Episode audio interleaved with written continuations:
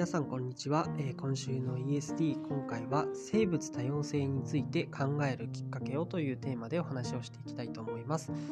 えー生物多様性言葉自体は聞いたことある人多いんじゃないかなと思いますが、えーよく環境問題の話が出ると生物多様性の話が出ると思うんですけれどもそもそもこのつながりって何という話をちょっと考えていきたいと思います、え生物多様性という、まあ、そもそも言葉ですけれども読んで字のごとく生き物が多様である様様々であるということかなと思います。で、えっとまあ、この言葉自体は先日参加した研修でもあのちょっと難しすぎるというかあの意味があの伝わりづらいんじゃないかというような意見も出ていたところだとは思うんですけれどもよくこの環境問題の話で使われるかなと思います。で今回はあのラッコのお話をしてみたいと思います、まあ、有名な話なので知っている方も多いかなと思いますが、えーまあ、昔話だと思うですけど、まあ、ラッコとジャイアントケルプっていう海藻ですねの話なんですがある、えー場所で昔ですね、えージャイアントケルプがあの豊かな海があったようです。で、えーすごい綺麗な海だったんですが、そこにラッコが住んでいて、で、そこにいた人間たちは、あの、ラッコの毛皮ってすごい高級に、高級らしくて、えーそれを売るためにラッコを乱獲、いっぱい取っちゃったみたいなんですね。そうすると、その、海からラッコが当然いなくなるわけなんですが、まあ人間たちはそのラッコを乱獲しただけなんですけれども、えーその海では綺麗だったジャイアントケルプが綺麗さっぱりなくなっちゃったみたいなんですね。でこれがどういうつながりでそうなったかっていうと、まあ、ラッコっていうのはあのウニをね食べてたみたいなんです。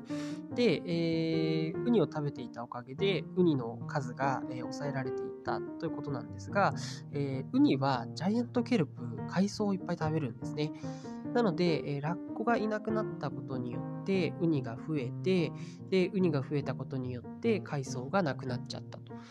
で人間たちはそれで焦って、えーラッコの保護に回ったみたいなんですがもう時すでに遅しみたいなところはあって、えーそのジャイアントケルプが綺麗だった海はあのーウニだらけの海になってしまったというお話ですね。で、えーこの話はまあ有名なあのそういったつながりの話なんですけれども、えー生物多様性の話に戻ると、えー生物多様性の難しさっていうのはあの失ってからじゃなきゃその大切さに気づくことがなかなかできないことかなと思います。なので、まあ、その生物が多様であることとかよく絶滅危惧種ですね生物の保護をしようっていう話は聞くと思うんですがその生物を保護することが何につながるかっていうのは失ってみないと気づけないことっていうのはたくさんあるんじゃないかなと思いました。で例えばこの気候変動なんていうのもよく言われてますがこの気候変動で絶滅する生物がいたらその生物が絶滅したことによって人間に何らかの影響を及ぼす種もいるかもしれないというようなお話ですね。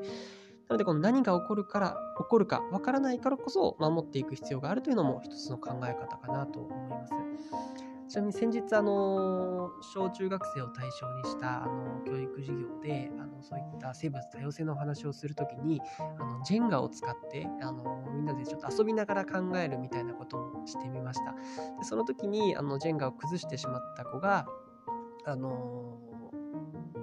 まあ、そのなんでそれ抜いたの？って聞くと、まあ、あの崩れない大丈夫だと思ったっていうような話をしてましたが